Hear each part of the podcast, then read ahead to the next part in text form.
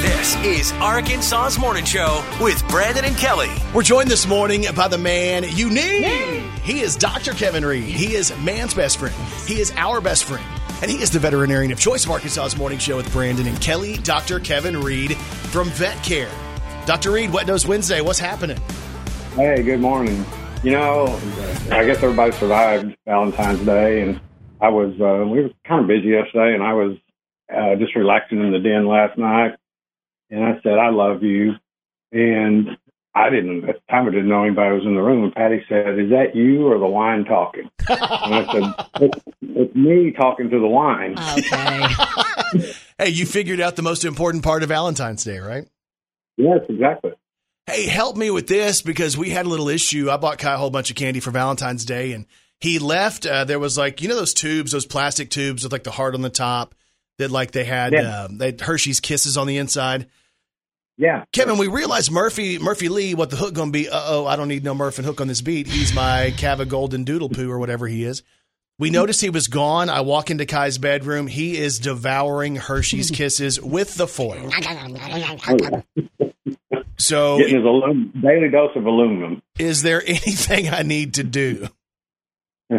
Well, he might have some pretty interesting poop come out today. be it'll kind of, kind of be sparkly. Yeah, Okay. Brandon said he was going to let Leslie clean that up. Uh, yes. Uh, and you know, if it, depending on how many, he could have a little diarrhea at some point today. But uh, you know, again, being milk chocolate, Milk. probably not enough of the actual chocolate, the cocoa, um, in there to um, cause the issues, any toxicity issues. So he should be fine. All right. So Dr. Spites dropped off this morning. Randomly, I mentioned uh, we were talking dark chocolate. He dropped off Milky Way Midnight Minis. These are the dark chocolate. Uh, these would potentially not be good for dogs, right? Enough of them, yeah. A smaller dog like him, yeah, probably not very well, not very good. All right. So think about that, especially like what is it about the dogs that have this sense? Because I don't, I don't really think that that chocolate has a smell to it, right? Can they smell that, or what is it that draws them to stuff that they shouldn't eat?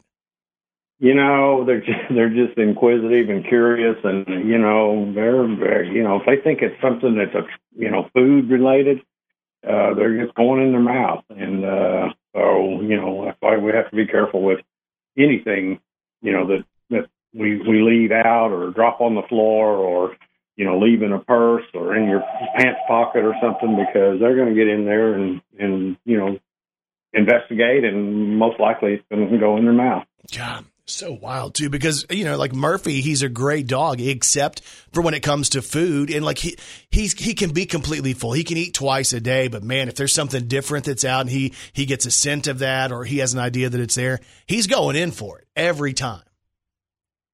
Oh yeah, yeah. I've got two dogs just like that. So we turn to Kevin and we say, "Hey, it's Wet Nose Wednesday. Uh, educate us on what's happening in our pet population. How can we? What do you have this week?" You know, I thought one thing we could talk about, being since it's cold and flu, uh, items to treat symptoms and people are being used this time of year.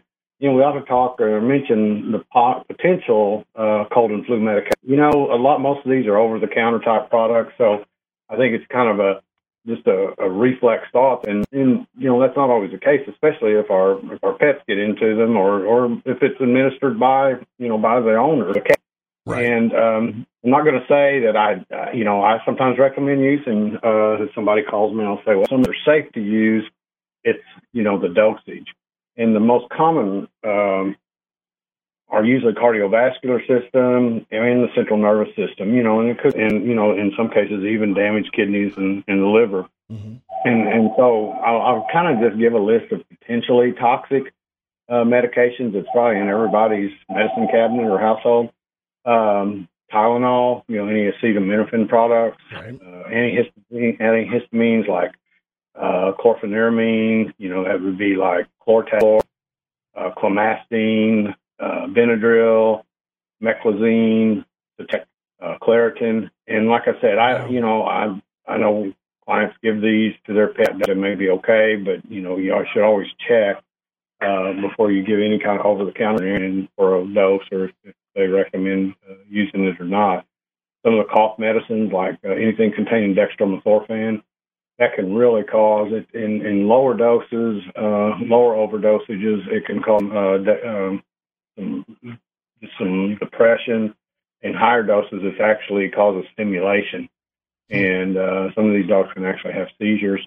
Uh, some of the cough drops, you know, you you think something pretty innocuous is called the artificial sweetener, which is highly toxic to dogs. Right. And some of the um, uh, more natural type things like uh, vitamin products, uh, echinacea, probably vitamin C and echinacea are pretty safe, you know, unless they just get into a large amount of it.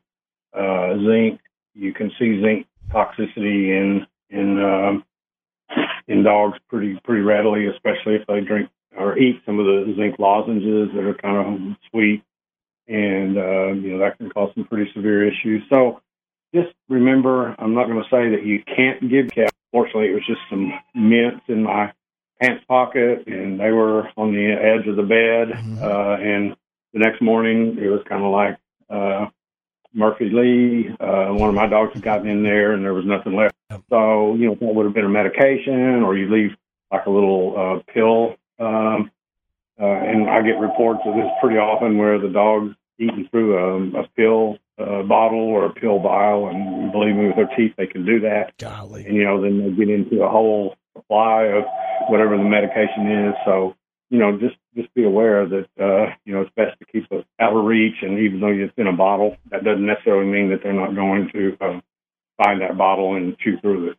stuff to think about because again as you walk through those items i mean we pretty much have you can go down the checklist we pretty much have all of that in our house at all we to dr reed because he brings us this information on wet nose wednesday you need he is dr kevin reed he is man's best friend he is our best friend and he is the veterinarian of choice of arkansas's morning show with brandon and kelly dr kevin reed at vet care on parker road find out more at vet-care.com and on facebook with vet care jonesboro highly recommended dr kevin reed Thanks for chatting with us, man. Hey, happy hump day and have a good rest of the week. All right, You keep too. pumping. Brandon, Is that what you say? no, All right, see you, man. it's not what you say. Don't do that. No, wh- Just stop talking. I mean, if you need to, I don't know. It's Dr. Kevin Reed on the KFIN Breakfast Club, powered uh, by Families Inc.